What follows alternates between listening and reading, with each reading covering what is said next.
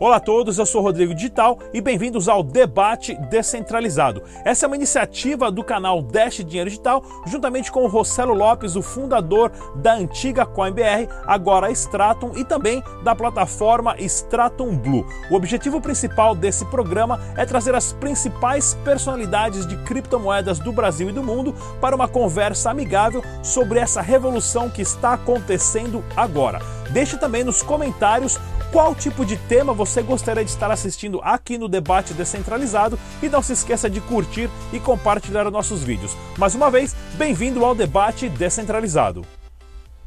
Mais uma vez, bem-vindos ao debate descentralizado. No nosso programa de hoje, na nossa tela aqui de seis cabeças, nós temos o Albi Azevedo, ele que é fundador da Stratum X Exchange de criptomoedas. Temos também o Fernando Furlan, ele que é o presidente da Associação Brasileira de Criptoativos e Blockchain. Ele também que já foi presidente do Conselho Administrativo de Defesa Econômica, o CAD. Temos também o Rafael Stanfield, advogado e CEO da Bitwolf. Temos o Evandro Camilo, advogado e uh, participante da Chain Analysis, ele que representa o escritório Law no Brasil, e também o Rossello Lopes, fundador do Grupo Strato. Muito bem-vindo a todos. Nós vamos conversar hoje sobre o papel fundamental que o CAD tem dentro do ecossistema e da esfera das criptomoedas. Mas em primeiro lugar, eu queria pedir para o Fernando Furlan, por favor, se você pudesse dar uma palavrinha para a gente explicando o que, que é o CAD e qual que é a função dele. Ok, boa tarde a todos, obrigado aí pelo convite. É, o CAD é uma autarquia federal vinculada ao Ministério da Justiça, que tem por responsabilidade zelar pela livre concorrência e pela livre iniciativa. Né? São dois valores que estão na Constituição Federal, lá no artigo 170. Então, um é um princípio geral da atividade econômica, que é a livre concorrência, e outro, que é a livre iniciativa, é um fundamento da, da, da, da atividade da ordem econômica e também um fundamento da República, está lá no artigo 1 da Constituição. Então, o CAD tem a função de zelar por esses dois grandes valores, valores constitucionais dentro da ordem econômica. Então, o CAD ele atua de duas formas, basicamente. Uma é prevenindo infrações à ordem econômica por meio da análise de atos de concentração, né, de fusões e aquisições, que atingem um determinado parâmetro de faturamento das empresas envolvidas, e o CAD então vai fazer uma análise para evitar a exagerada concentração econômica que tem a tendência natural de uh, resvalar uh, e, e, não, e não obedecer às determinações da lei.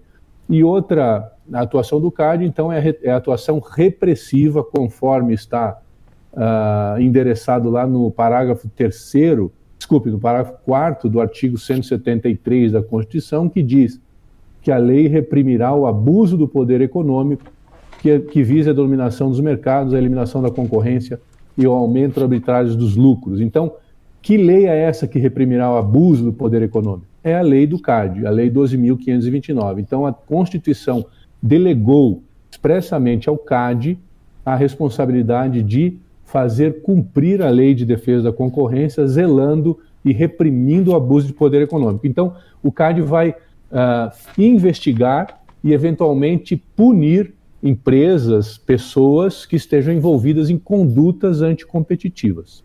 Muito legal. Fernando Furlan, mais uma vez, muito obrigado pela participação aqui no nosso debate descentralizado. E nós vamos conversar hoje sobre o aspecto e qual que é o papel fundamental das decisões que o CAD toma e o impacto direto no ecossistema dos, das exchanges, empresas de blockchain e de criptomoedas no Brasil. Vamos conversar com o, o com, começar com o Evandro Camilo, ele que é o advogado da City Law. Se você pode falar um pouquinho para a gente, Evandro, qual que foi todo esse impacto nas exchanges de criptomoedas e as consequências disso?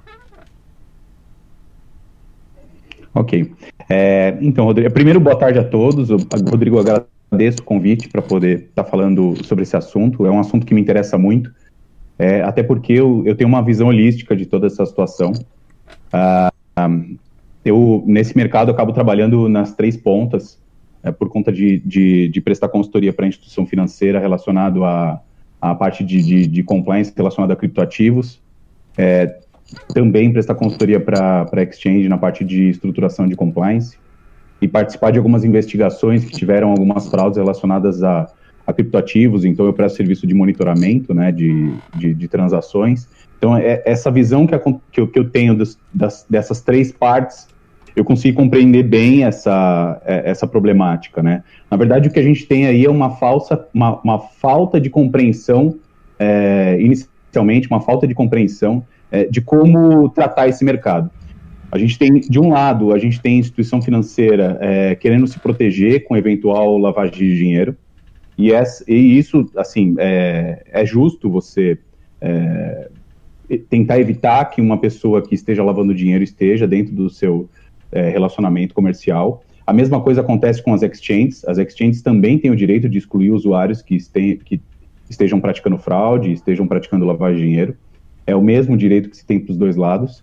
É, e tem também um outro lado relacionado à própria falta de, uh, de adequação e controle da, da, da, das exchanges a respeito do controle das fraudes, do controle da, uh, de regras anti-lavagem de dinheiro e KYC. Isso foi um ponto que eu compreendi inicialmente como um ponto uh, de fundamento para se é, para se realizar o fechamento das contas correntes, tá? É, esse é um ponto paralelo, é um ponto que não está ligado, conectado essencialmente com, com ato relacionado a ato ilícito de concorrencial, é um ponto paralelo, mas é um fundamento para se fechar. É um fundamento justo, ok? Mas é um fundamento que tem que se evoluir a mais, tem que se compreender mais, que os bancos exercem um, hoje um controle, é, exercem uma infraestrutura essencial no sistema de pagamentos, e a partir dessa situação, a, a gente tem que entender, tem que olhar para os bancos é, com outro olhar, um olhar de posição dominante sobre o mercado,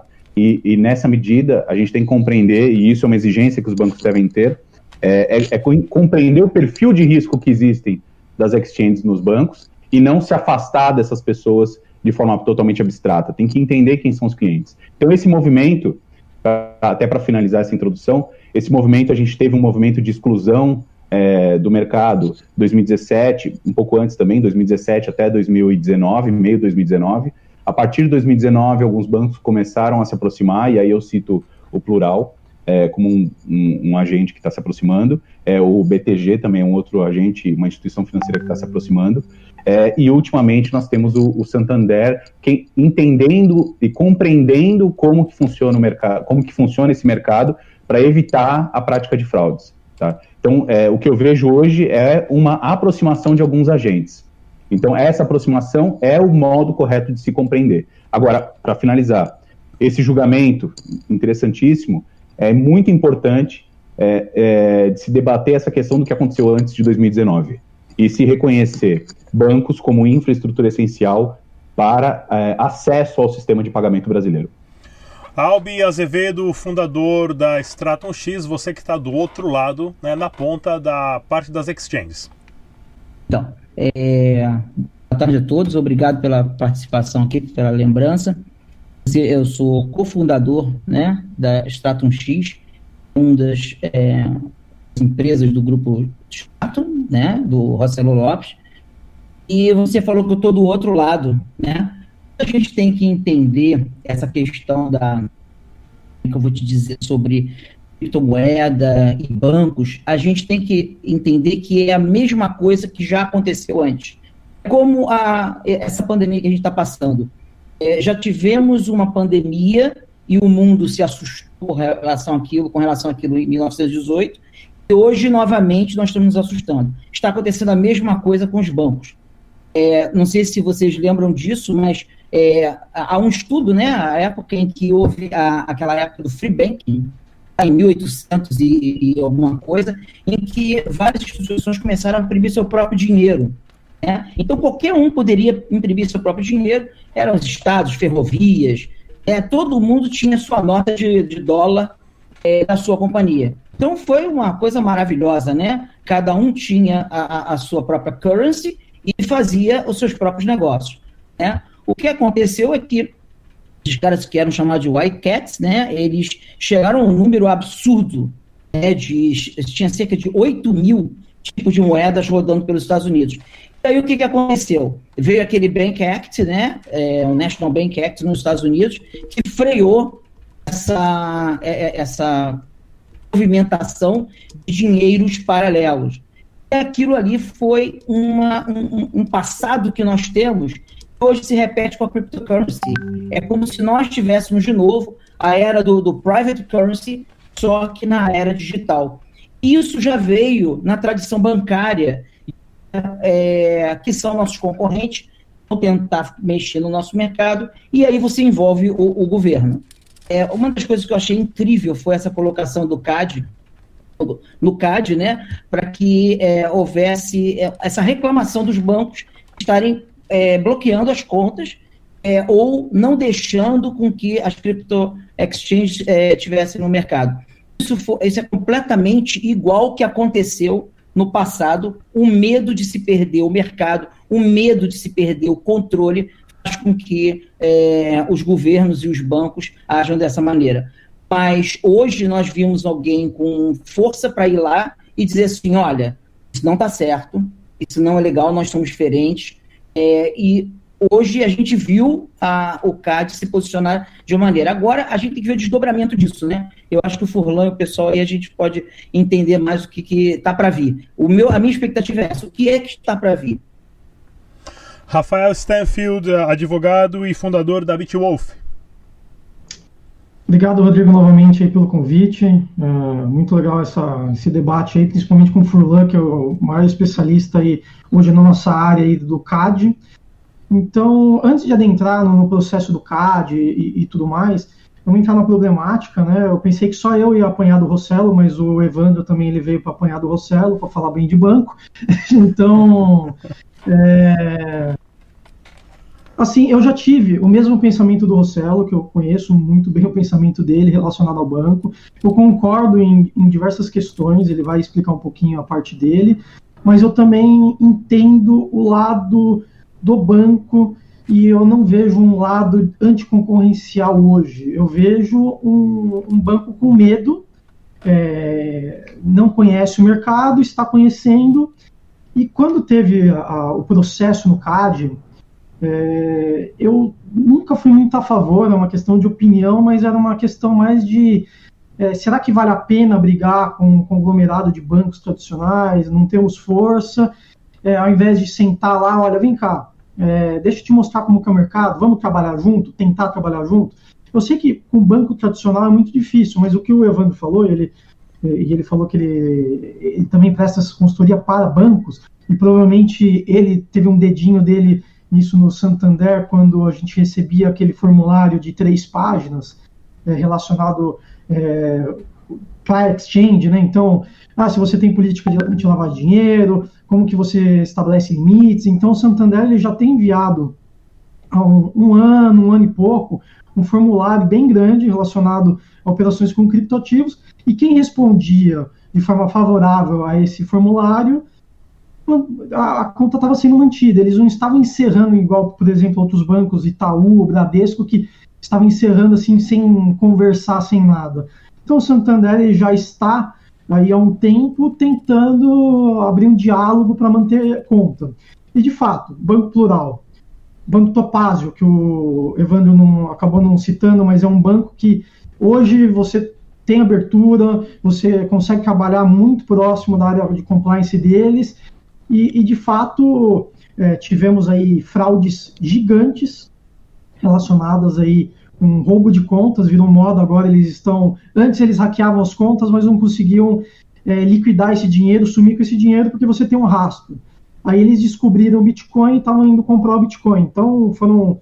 É, teve, teve da Gerdau que saiu na, na imprensa, eu também estive envolvido, mas não diretamente, um cliente meu é, recebeu indiretamente, e outros dois, é, graças a Deus, a gente conseguiu no compliance verificar que tinha algo errado. Então, assim, é, qual que é a conjuntura hoje? Nós temos bancos com medo, bancos menores que querem fazer essa parceria porque vale a pena, porque de fato movimentam muito dinheiro e para eles é interessante. Talvez para o Itaú não seja, mas para um, um banco menor seja interessante. Então, assim, eu acho que o diálogo, a conversa, a gente consegue chegar longe e ali a disputa, a briga, principalmente tentando tornar público e tudo mais, talvez afaste um pouco ali o, os bancos tradicionais. É, é uma, uma visão que eu tenho assim de fora, eu não atuei nesses processos do CAD, mas uma, uma visão de fora seria essa. Eu acho que um diálogo pode nos ajudar melhor do que o, o combate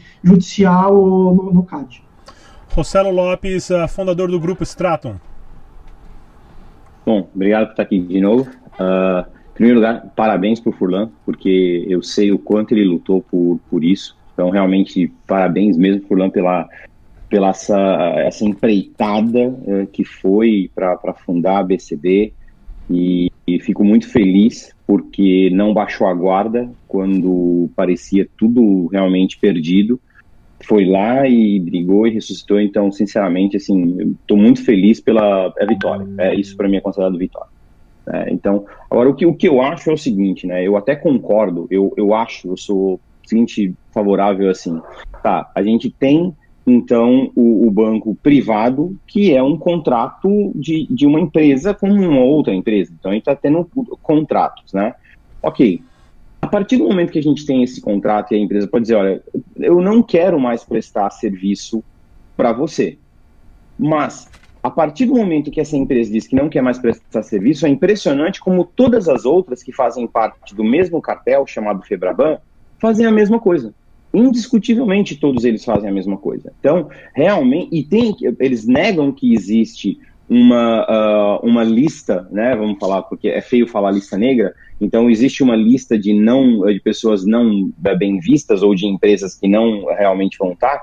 E essa lista vai engrossar mais ainda, porque agora com a entrada nova do KINAI, da empresa de criptomoeda ou relacionado ao assunto tem um KINAI próprio, ele já entra no banco com a, vestindo a camiseta dizendo é, eu, pode, eu trabalho com criptomoeda e já tem ali de bate pronto, a gente vai ver muito banco dizendo, ah, trabalho com cripto, não quero você, né?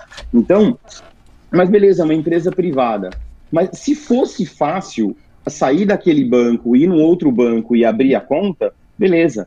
Aí, tudo bem. Só que agora a gente já está vendo bancos se negando a fazer TED para outro banco porque é empresa de criptomoeda. Então, eu tenho uh, alguns clientes que falaram: Poxa, tem, eu trabalho com criptomoeda, eu tenho conta lá no plural e o Santander não quer mandar mais TED para lá. Então, a gente já está vendo que existe uma certa caça às bruxas. Para resolver, eu sempre falei, eu sempre fui claro. Tanto que nas minhas primeiras propostas, quando eu fui para Brasília, em conversas que eu tive com Furlan na BCD, em outros lugares, eu sempre falei o seguinte: tinha que ser obrigatório toda exchange ter conta em todos os bancos comerciais e nunca permitir que um banco faça TED para outro banco. Porque aí essa questão de know your customer foi para o ralo. Porque se o Itaú, se eu, exchange, tenho uma conta dentro do Itaú e eu só aceito depósito dentro da minha conta do Itaú e só pago o cliente dentro da minha conta do Itaú, se o banco dizer para mim, falar para mim, qual é a sua política de know your customer? Bom, o meu customer é o mesmo customer que o seu customer. Então faz a pergunta para você mesmo. Qual é a sua política? Porque se você não sabe a origem do recurso inicial desse cliente que está mandando para mim em exchange para comprar criptomoeda, então você está trabalhando com um cliente que você não fez o seu dever de casa. Então a gente já começa por aí. E o, o banco sabe quando eu vendo, quando o cliente vendeu o criptoativo dentro da minha plataforma e ter todo, tudo registrado e eu estou pagando ele dentro do próprio Itaú, tá lá. Então, se o banco em algum momento falar, ah, não, a gente tem uma política de lavagem de dinheiro, o, o dinheiro não saiu do seu banco. Se você permitiu o dinheiro sair do seu banco, é porque você não fez o seu trabalho direito. Então, tá aí a, a maior prova de que é pura balela o que, o que os caras estão fazendo. E aí tem um outro ponto pior ainda, que é a gente não tem uma LGPD ainda no, no, no, país, muito bem estruturada, então a gente vê exchanges coletando selfie do camarada segurando o documento, segurando o comprovante de residência, a moda agora é segurando né, da, do, da declaração do imposto de renda, indo para um banco de dados que lá sabe-se lá como é que está sendo uh, realmente armazenado isso, onde está sendo armazenado isso, qual é a política realmente de segurança que está sendo implementada nisso. E, as, e acham que está tudo, tudo beleza.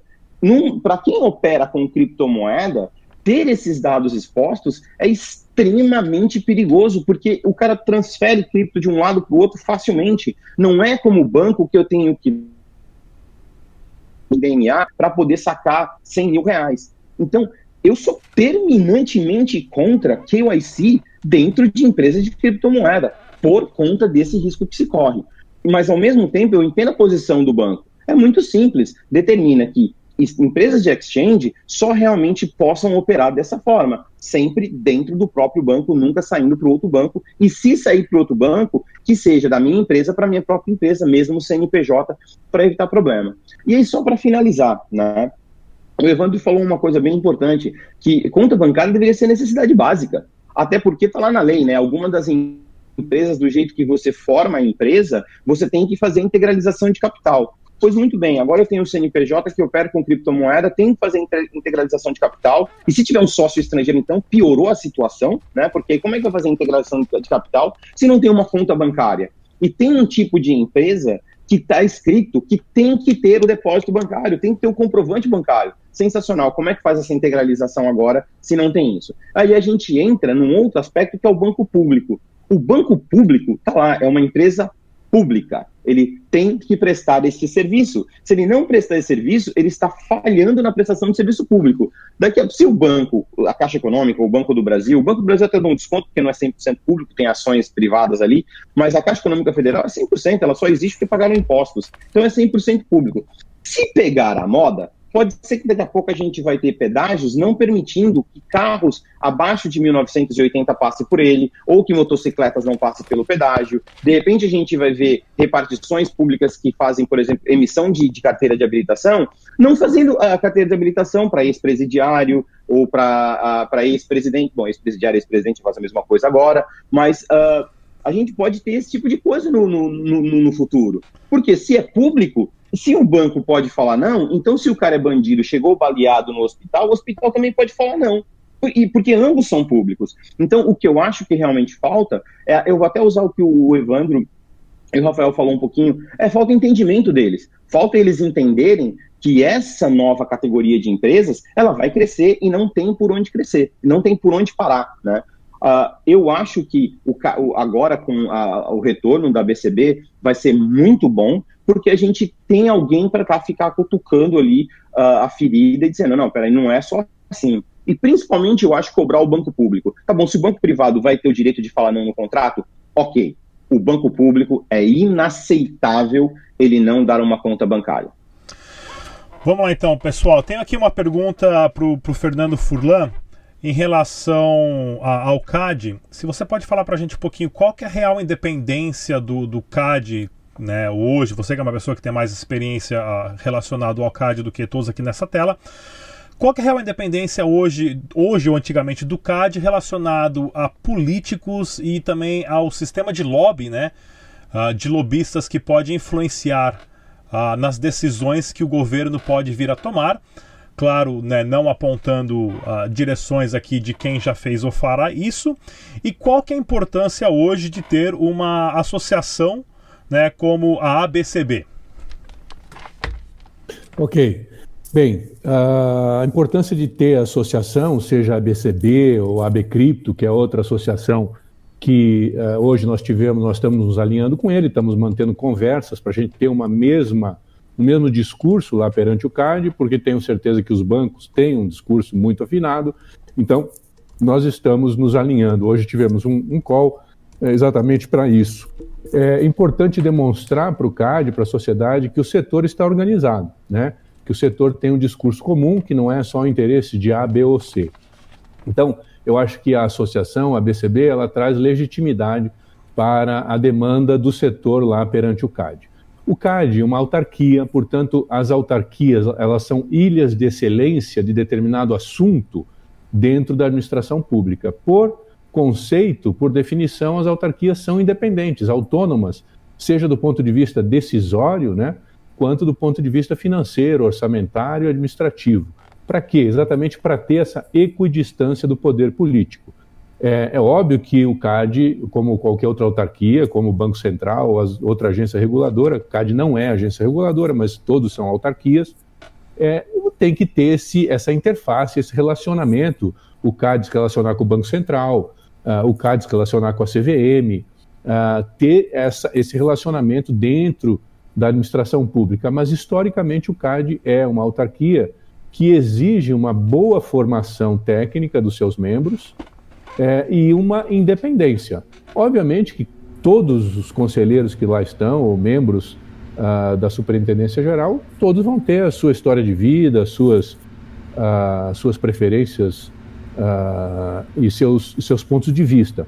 Mas o interessante é que é um colegiado em que mais de um vai poder construir a posição da autarquia. Então, é um colegiado em que vai naturalmente haver um debate, uma diferença de pontos de vista, e eu acho que é desse debate, dessa diferença de pontos de vista, que nós vamos chegar a uma melhor decisão em relação a, aos casos que são colocados lá. Então, eu diria que é óbvio que o setor, que a Febraban, os bancos vão fazer o seu lobby, isso é natural, é da democracia, assim como nós temos que nos organizar também e fazermos Uh, eu não vou chamar de lobby como se fosse uma coisa negativa, mas uma pressão, uh, né? grupos de pressão, seja os bancos, ou seja, nós, do lado do, do cripto, tem que estar representados, tem que ter essa interface lá com os poderes públicos. Eu queria chamar a atenção para que em nenhum momento o setor cripto, e eu acho que eu falo isso também pela AB Cripto,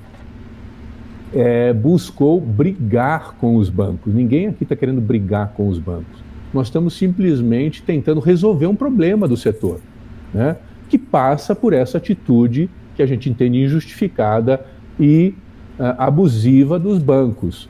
Mas nós sempre temos colocado lá no CAD, isso ficou muito claro nas nossas posições lá, que nós não buscamos simplesmente condenar os bancos, o que nós queremos é resolver o problema. Tanto é que nós temos falado para o CAD que nós aceitamos, eventualmente, que o CAD negocie um acordo com os bancos para pôr fim a, essa, é, a, a esse caso que lá está.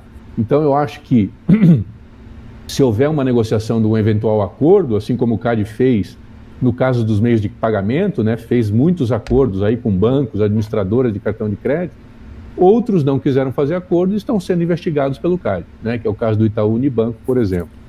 É, eu acho que, eventualmente, sentar à mesa para tentar achar um denominador comum dentro do que o Camilo falou, é, é o, é o, é, seria, tal, não vou dizer o ideal para nós, mas é o que seja possível, né? Então a gente está caminhando para isso, para tentar mostrar lá no CAD que é, se não passar para a próxima etapa da investigação, que é instaurar o processo administrativo, os bancos não vão mudar de postura.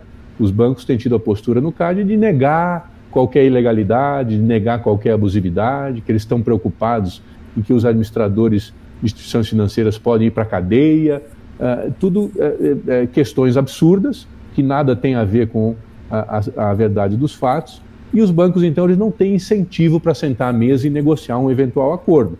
Né? Não estou falando todos os bancos, estou falando principalmente dos quatro ou cinco grandes que estão lá uh, sendo investigados. E também levar, eu acho que é importante que o Rossello falou, de chamar a atenção dos bancos públicos, né, da, da, da responsabilidade que eles têm. Sem dúvida, os bancos públicos teriam até mais é, motivos para não agir dessa forma abusiva e anticompetitiva. Mas a gente tem que lembrar que todos os bancos privados também funcionam por autorização do Banco Central. Todos os bancos privados, instituições financeiras privadas, são prestadores de serviço público. Serviços financeiros são serviços públicos que são delegados aos bancos privados por autorização do Banco Central. Então, eles têm também obrigações de qualidade, de democratização uh, em relação a esses serviços. Vamos lá, ótima, ótima ah, comentário aqui. Vamos conversar um pouquinho sobre o governo quer ter o controle sobre os bancos, tá ok, pessoal? Envolvendo KYC, a lavagem de dinheiro. Os bancos, claro, hoje têm a sua independência até certo ponto também, mas qual é o papel principal relacionado hoje aos bancos digitais, cooperativas de financiamento e bancos pequenos, que sim foram empresas e negócios e serviços que abriram as portas de uma forma muito maior para os negócios de criptomoeda? O quanto isso pode ser importante para esse ecossistema ou até quando vamos poder a, a usar esse sistema. E também para comentar depois, uh, na, na, próxima, para vocês já pensarem um pouco da famosa frase aí que o nosso ministro da Economia disse: seis bancos exploram 200 milhões de trouxas no Brasil. Vamos começar com o Evandro Camilo, ele que é advogado da City Law. Tá, é legal essa, essa, essa, essa questão, esse assunto, porque ele está ele tá extremamente conectado com, a, com o conceito de, de banco como infraestrutura essencial do sistema de pagamento brasileiro. O banco, apesar da, do Banco Central ter caminhado para a democratização do, é, do crédito, democratização do acesso a, a, atividades bancárias e financeiras de forma geral, criando fintechs como Sociedade de Crédito Direto, como é, empresa simples de crédito, isso o governo também contribuiu. É, mas o que acontece? É, a possibilidade de intermediação financeira, ela só é feita pelos bancos é, comerciais.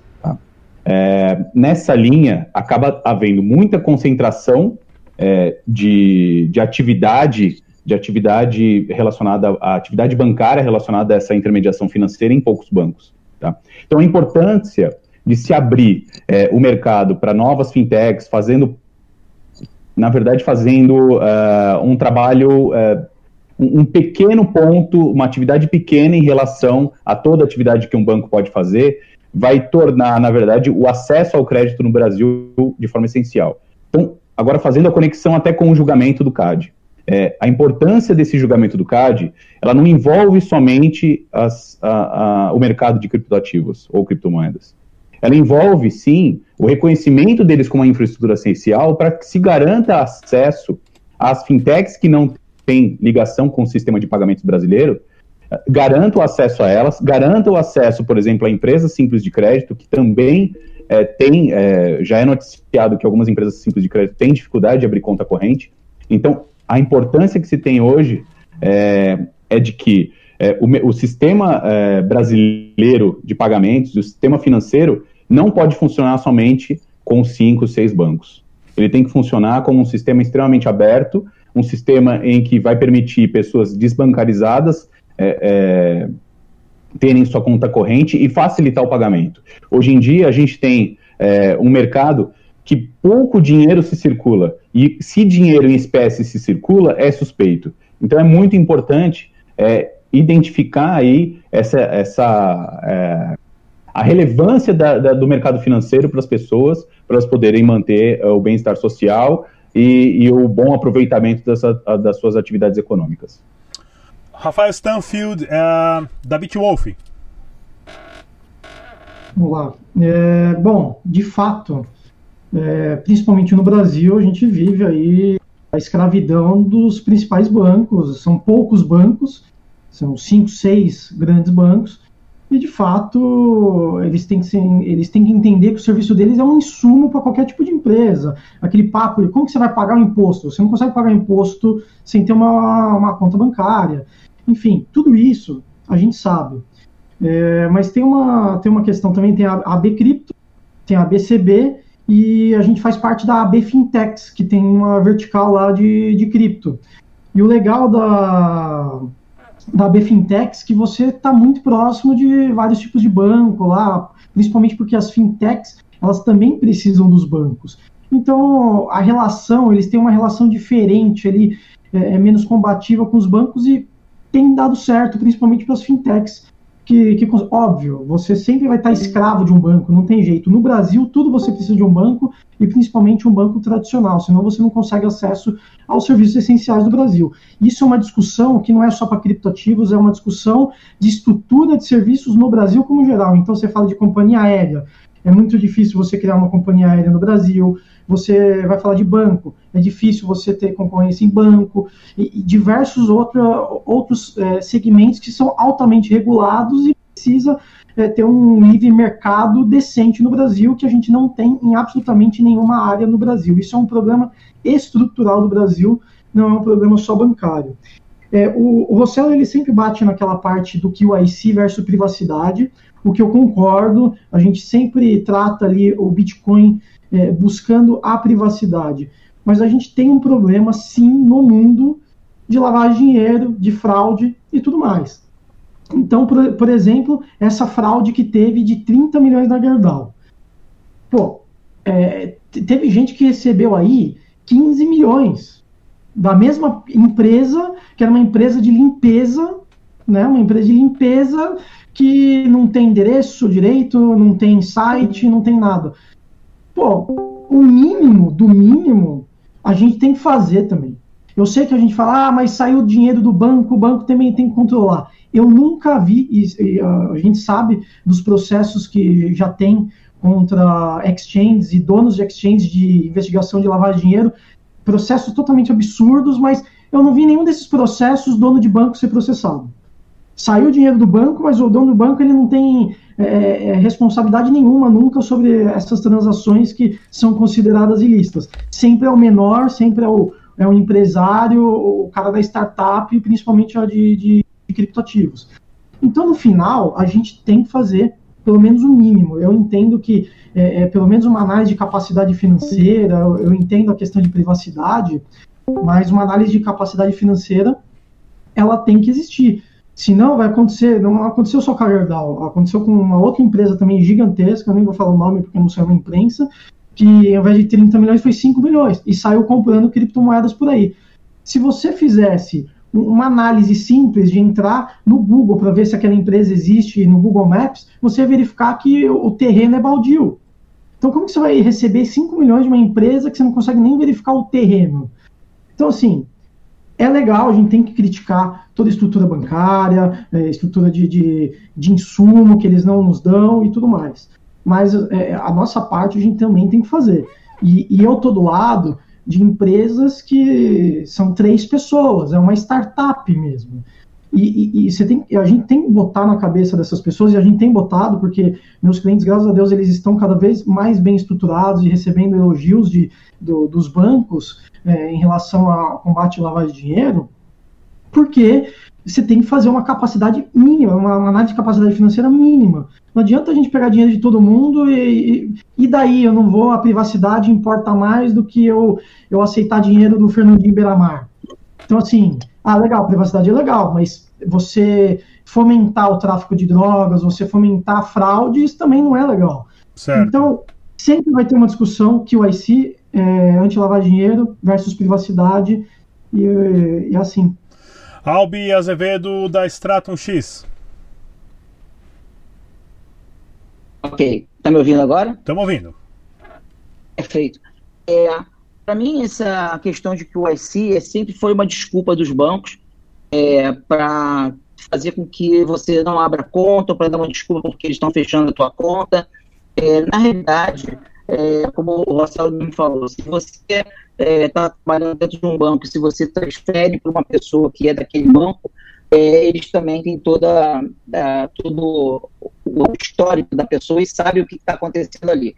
Porque para você fazer lavagem de dinheiro, existem um milhão de maneiras e o pessoal que faz isso, eles são bem é, inteligentes, né? E sabem abrir lojas e emitir notas e fazer é, o que tiver que fazer para lavar o dinheiro. Existe um milhão de maneiras de fazer isso.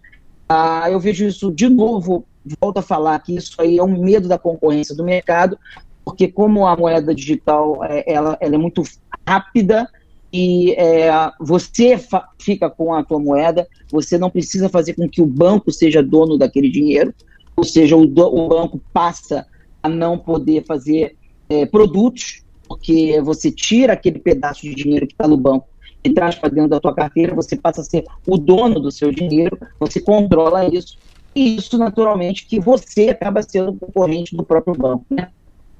Isso é bem complicado. É, e vou dizer para você, na realidade, é, enquanto não passar e não for bem explicado, por isso que a criação dessas associações é, é, tão importante, né? Enquanto isso não for explicado, a gente vai ter uma é, sempre essa resistência do pessoal, né? É, dos bancos. É, isso não vai acabar. É só quando houver realmente é, o entendimento. Por isso que as associações são tão importantes, por isso que é tão importante o diálogo e é, esse é o momento de mudança, né? Em que, a, como o Forlan falou, as associações estão se juntando para ver se conseguem fazer uma pressão um pouco maior. Rossello Lopes, fundador do Grupo Straton. Bom, até troquei a camiseta para fazer né, razão do, do, do, do, que é o debate, né, cara? Afinal, senão não. Tá?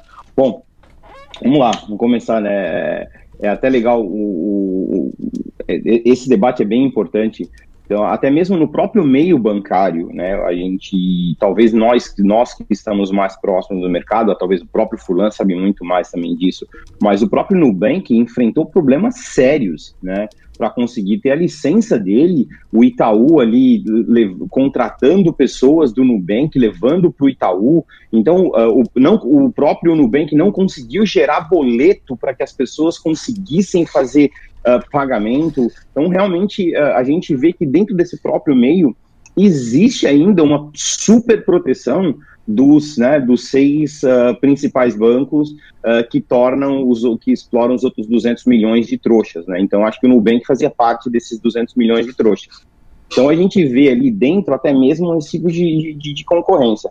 E quando os bancos falam daquilo, ah, não, a gente tem que estar preocupado com a lavagem de dinheiro, evasão de divisas, porque a gente não quer nenhum administrador do banco sendo preso. Bicho, se na história ali da Lava Jato nenhum banqueiro foi preso, meu amigão, não é criptomoeda que vai levar o cara para cadeia, bicho. Porque é muito pequeno comparado aos bilhões que trafegaram ali. E de novo eu bato na tecla. Quer evitar lavagem de dinheiro? É muito simples obriga a exchange a ter conta no Itaú. Se o cliente é Itaú, ele não manda para a exchange na conta do Bradesco, porque o, Itaú não confia no Bradesco, apesar deles fazerem parte da mesma, uh, uh, da, da, mesma máfia ali chamada Febraban. Então, os caras conseguem muito bem resolver. A, uh, o momento é bom de sentar na mesa e conversar? É bom, é bom. Então, talvez seja dar essas soluções inteligentes para o cara, para eles, para a gente ver que vai ser notório a, a, a, a, resposta negativa dele. Porque se chegar para o Itaú, como nós fizemos mesmo, a CoinBR fez isso, eu só recebia no Itaú depósitos do Itaú. E eu, eu ouvi do compliance do Itaú dizer, não, a gente precisa saber a origem do recurso. Porra, vai fazer lição de casa, né, Magrão? A origem é o teu próprio banco, bicho. Se tu não fez a, a, a lição de casa, tá aí. Quando a gente vê, uh, aí o, o, próprio Rafael falou uma coisa, pô, essas startups que são três, quatro caras, imagina esse cara ter que fazer verificação de KYC, verificação disso, verificação disso. O coitado mal tem tempo para fazer a, a, fintech dele ou a startup dele funcionar. O cara não tem recurso, o cara não tem um monte de dinheiro disponível para ficar fazendo isso. E o processo de KYC é caríssimo, não é barato. Você tem que contratar empresas especializadas, não é tão simples assim. E quando entrar LGPD, mais um custo adicional para você armazenar tudo isso. Então não é tão simples assim. Por isso que eu ainda acho que explorar a ponta que tem acesso ao CIS-COAF, que agora deve ser CIS-UF, ao CIS-Bacen, ao CIS-Raio que os parta, os bancos têm acesso a isso. A fintech não tem. A exchange não tem acesso. A exchange, se ela quiser ter acesso a tudo isso, ela vai ter que começar a, a, a comprar serviços e aí começa a encarecer e ela começa, se for principalmente uma startup que está chegando agora, vai concorrer com uma grande? Não vai conseguir concorrer com uma grande. O Rafael falou uma coisa que sim, a gente tem que ter a ciência de que a gente também tem que ajudar para evitar lavagem de dinheiro, evasão de divisas. Já que os caras são incompetentes, vamos tentar a gente fazer isso do lado de cá. Da mesma maneira, nós conseguimos fazer isso. Nós implementamos dentro da Stratum, uh, inclusive entrou no ar hoje em definitivo, a gente ficou fazendo testes, uh, a gente ficou fazendo testes durante vários meses, nós criamos um formulário, e eu estou usando o veneno da cobra contra a própria cobra. Então nós criamos um formulário onde o cliente vai preencher o nome dele, o, o número de celular dele, a data de nascimento dele e o CPF dele. E eu mando ele reconhecer firma, assinar presencialmente, porque é por autenticidade, dentro de um cartório, que até onde eu me lembro, o cartório, se eu não me engano, está debaixo do Tribunal de Justiça. Então, ele, ele, como o Fernando falou, ele é um prestador de serviço com uma autorização do governo. Ele presta um serviço público, apesar de ele ter um CNPJ e tudo mais, mas ele está lá para poder prestar um serviço. Então, eu estou fazendo com que mais de 10 mil cartórios no Brasil prestem o serviço para mim de KYC. E eu ainda remunero, eu pago de volta. O, o, custo que o cliente teve lá de 10, 12, 15 é incrível. Como tem lugar que cobra 25 reais para fazer isso e tem outros lugares que cobra 4 reais para fazer isso. Talvez, é, eu não sei se é outra moeda que os caras cobram, que diabo que é. Mas tem lugar que é 25 reais para o cara poder fazer isso. E a gente reembolsa a pessoa. Só que eu estou fazendo, o que, que eu fiz? Por que eu estou falando que estou usando o próprio veneno? Se alguma autoridade chegar para mim e falar qualquer coisa do gênero, ele vai dizer: olha, vai no cartório tal, que o cartório tal tem esse contrato aqui registrado lá de que o cliente tem ciência de criptomoeda volátil, que ele sabe que se ele prestar informações não corretas, que isso é crime de acordo com a lei tal, tal, tal, tal. Então eu coloquei um mini disclaimer ali para o cliente, onde ele vai no cartório e reconhece firma lá presencialmente. E alguns cartórios têm até câmera para filmar, caso a autoridade queira. Agora, a gente fala, não, mas a gente tem que ter uma análise financeira se o camarada tem a capacidade de comprar isso ou não. Bom, se ele teve a capacidade de ter esse dinheiro no banco, eu imagino que o banco que tem acesso ao CIS-Bacen, CIS-COAF, CIS-Receita, CIS-Raio que os parta, deve ter verificado esse tipo de coisa. Então, a partir daí, eu já estou fazendo isso. Então, dessa forma, eu não armazeno o documento dele no meu banco de dados, eu não armazeno onde ele mora, eu não armazeno absolutamente nenhuma informação sensível dele uh, dentro da, da, da nossa exchange. Então, eu acho que ações como essa acabam facilitando uh, ah, para nós também que estamos na ponta de cá, falar, olha, a gente continua fazendo uma, uma, coisa bem feita, então eu sei sim quem é o meu cliente. Quando você apresenta uma coisa dessa, e eu apresentei para um banco, apresentei esse processo, o banco falou para mim que isso não tinha valor legal. Pô, a minha vontade era ligar para o Tribunal de Justiça e falar, viu, sabe aquela licença que você deu para o cartório? Rasga aquela porra porque não serve. Né? Então, quer dizer, a, a, por mais que a gente venha dar a solução, a gente sempre vai enfrentar esse problema. A minha esperança, só para finalizar, a minha esperança é que o PIX do Banco Central venha reduzir essa frição que existe e talvez num segundo estágio a própria exchange que não precisa dar empréstimo, que não precisa disso, não é um monte de serviços bancários que dá, ele só precisa receber e pagar, que a, próxima, que a própria exchange ela tenha o próprio QR Code dela e esteja lá debaixo do próprio Banco Central, sem ter uma empresa privada uh, fazendo isso. É essa minha esperança. Esperança dos bancos entenderem que a gente tem que conviver no mercado, essa esperança eu não tenho, mas eu vou continuar ali.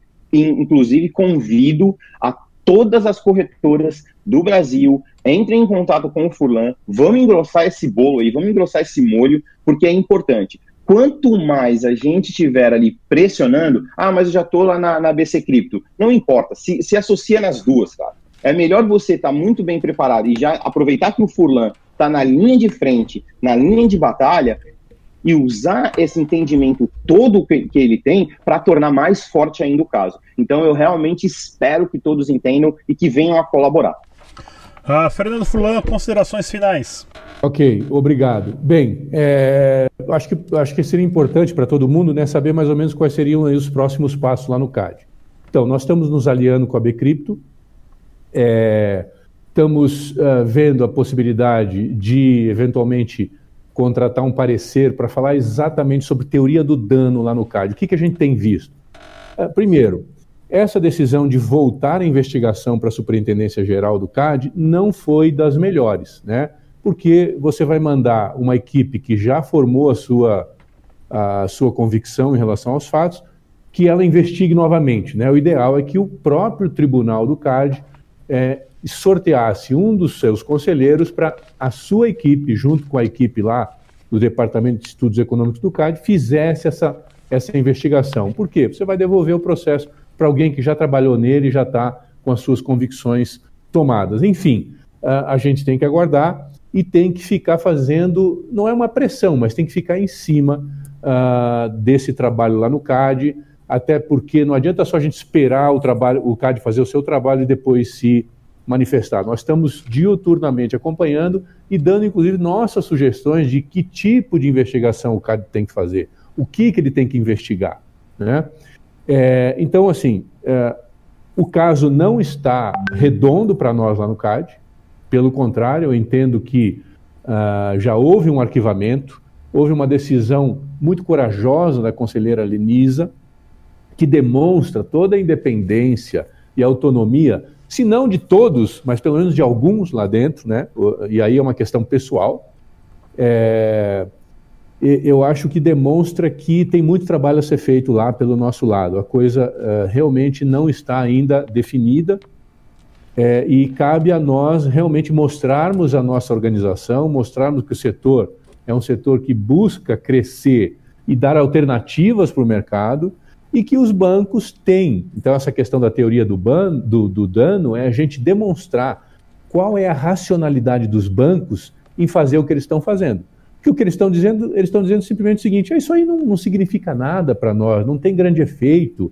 Nós estamos fazendo isso porque a gente tem medo dos riscos de lavagem de dinheiro. Quando a gente sabe que é um discurso e por trás disso os bancos estão ganhando tempo e lá no futuro vão se estabelecer nesse setor ou vão substituir uh, os criptoativos ou vão eles próprios trabalhar com os criptoativos. Então, a gente tem que demonstrar para o CAD, esse é o nosso grande desafio lá, demonstrar para o CAD que existe sim uma racionalidade econômica nessa atuação dos bancos. Eles procuram dificultar a, o estabelecimento de, das corretoras porque eles querem manter a sua lucratividade uh, de oligopólio nesse setor de investimentos também. Vamos lá, pessoal. A gente vê, com certeza vamos fazer mais um outro debate desse tema aqui com essas mesmas personalidades ou com outras diferentes também. Mas antes da gente finalizar, só mais uma nota, né, que eu acabei escrevendo aqui, né? Estruturas hierárquicas, burocracia, governo, poder ou controle. Não importa. Ninguém para o Bitcoin. Ele foi desenvolvido única e exclusivamente para tirar da mãos dos políticos, das pessoas com poder, o controle e sim passar para os indivíduos que, claro, têm o poder de ter a sua própria carteira dentro de um sistema. Mais uma vez, no debate descentralizado de hoje, nós tivemos aqui o Albi Azevedo, ele que é o fundador, um dos fundadores da Stratum X Exchange de criptomoedas. Temos também o Fernando Furlan, ele que já foi presidente do CAD e hoje ah, é o representante da Associação Brasileira de Criptoativos e Blockchain no Brasil, Rafael Stenfield, CEO da BitWolf e ele também que é advogado, Evandro Camilo, advogado da C2 Law e também representante da Chain Analysis no Brasil, e Rossello Lopes, fundador do Grupo Strato. Mais uma vez, muito obrigado pela participação de todos, até a próxima. Tchau!